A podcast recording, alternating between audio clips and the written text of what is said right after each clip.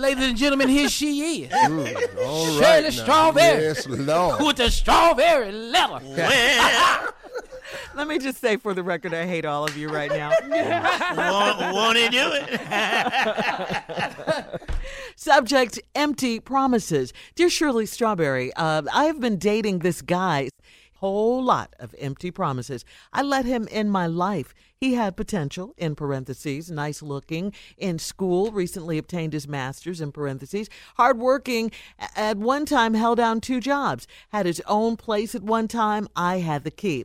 Then along comes a BFF, a best friend forever, from New Jersey, and he took the key back, and they then they move in to a two bedroom apartment. I met all his buddies, I met his family, the kids, and all. He was around my daughter, who is now eight years old. When my cousin died last year, he was there for me. He met my whole family. Sounds like I have a book. Um, sounds like I have the book Think Like a Man, Act Like a Lady, uh, showed so much potential. We even talked marriage. Now, since the degree has come, he has a different swagger about himself and says he needs uh, time to himself. We all know what that means.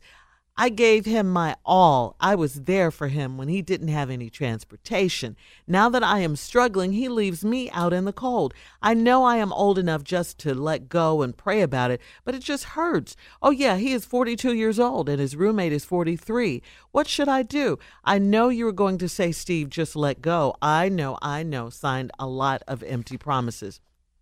Well, this letter is a little confusing to me. And, and it does sound like, uh, I'll just say this confusing as it may be, it sounds like he's moved on. You may have the book, doesn't sound like you've read the book to me. You say you let him in your life, you know, you gave him your all, as Steve has said so many times on this show on the air. And, and all through the book, what did you require of them, of him? You talked about marriage. You know, where did that go? I mean, was it just a talk? It sounds like, um, you know, he was just with you until he got his degree so you know he could come up and then he moved out you know you said you tried to talk to him it's confusing because i don't know if his best friend forever is a male if it's a female if he's with the female and they've hooked up i'm confused on this letter steve I'm not. I'm not oh, confused Okay. at all. all right First of all, ma'am, you you're 100% wrong. I'm not going to tell you to just let it go. Mm-hmm. So I'm going to show you a side that sometimes I don't get to show people. This is a recent letter. See, the problem with this is empty promises. Two things are wrong. When a guy is giving you empty promises, it's really up to you mm-hmm. to verify these promises. Do background checks on these promises, get some of these promises notarized, make some of these promises actual affidavits. There are ways to do it. You don't have to sit through a guy giving you empty promise after empty promise. These are just spoken words. You have to start requiring an action to match the words. That way, the empty promise does not become empty, but a fulfilled commitment, which is what the majority of you are looking for. When we come back, Yep. I will tell you how you get that done, ladies, but then I will also inform you of something that you may not have thought of. Very true. Okay, cool. come on steve with part two of your response to today's strawberry letter All right. okay, here's this lady. A whole lot of empty promises. Uh, she let him in her life. He had potential, nice looking in school, recently obtained his master, hard working, held down two jobs, had his own place at one time. She had the key. Then comes along the best friend from New Jersey. He took the key back. Then they moved into a two bedroom. I met all his buddies. I met his family's kids and all. He was around my daughter, who's now eight. When my cousin died last year, he was there for me.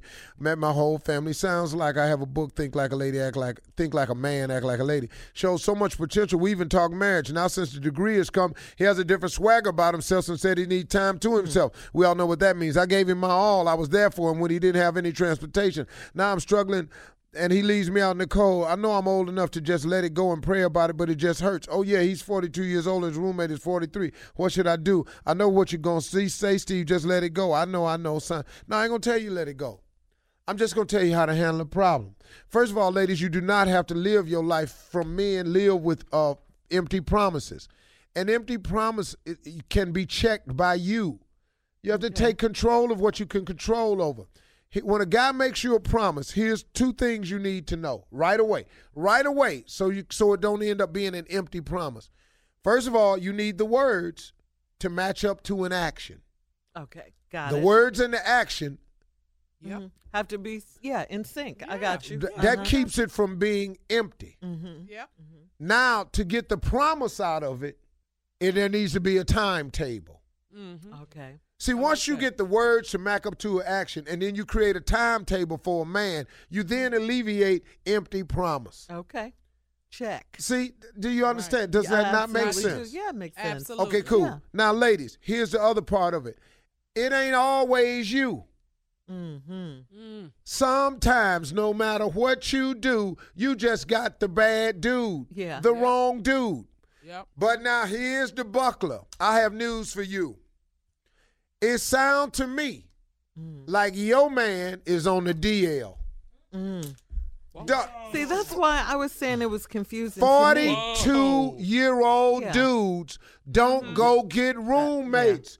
42 year old mm-hmm. men do not go get roommates. We do not. I don't got a buddy of mine nowhere 40 done took oh, a roommate in, took the key back from his girl. Uh-huh. Because she didn't say if it was a male or a female. She The- did you not done say took that. the key from the cookie. Right. the giver of the cookie and gave it to a dude? Okay, hold on. And now them two, 42 and 43. Somebody that came out from his past that you didn't know about. Uh-huh. And that BFF BFF. is them them two is taking on some new initials. All right, Steve, we got to go. You can email us or Instagram us your thoughts on today's Strawberry Letter at My Girl Shirley. You're listening to the Steve Harvey Morning Show.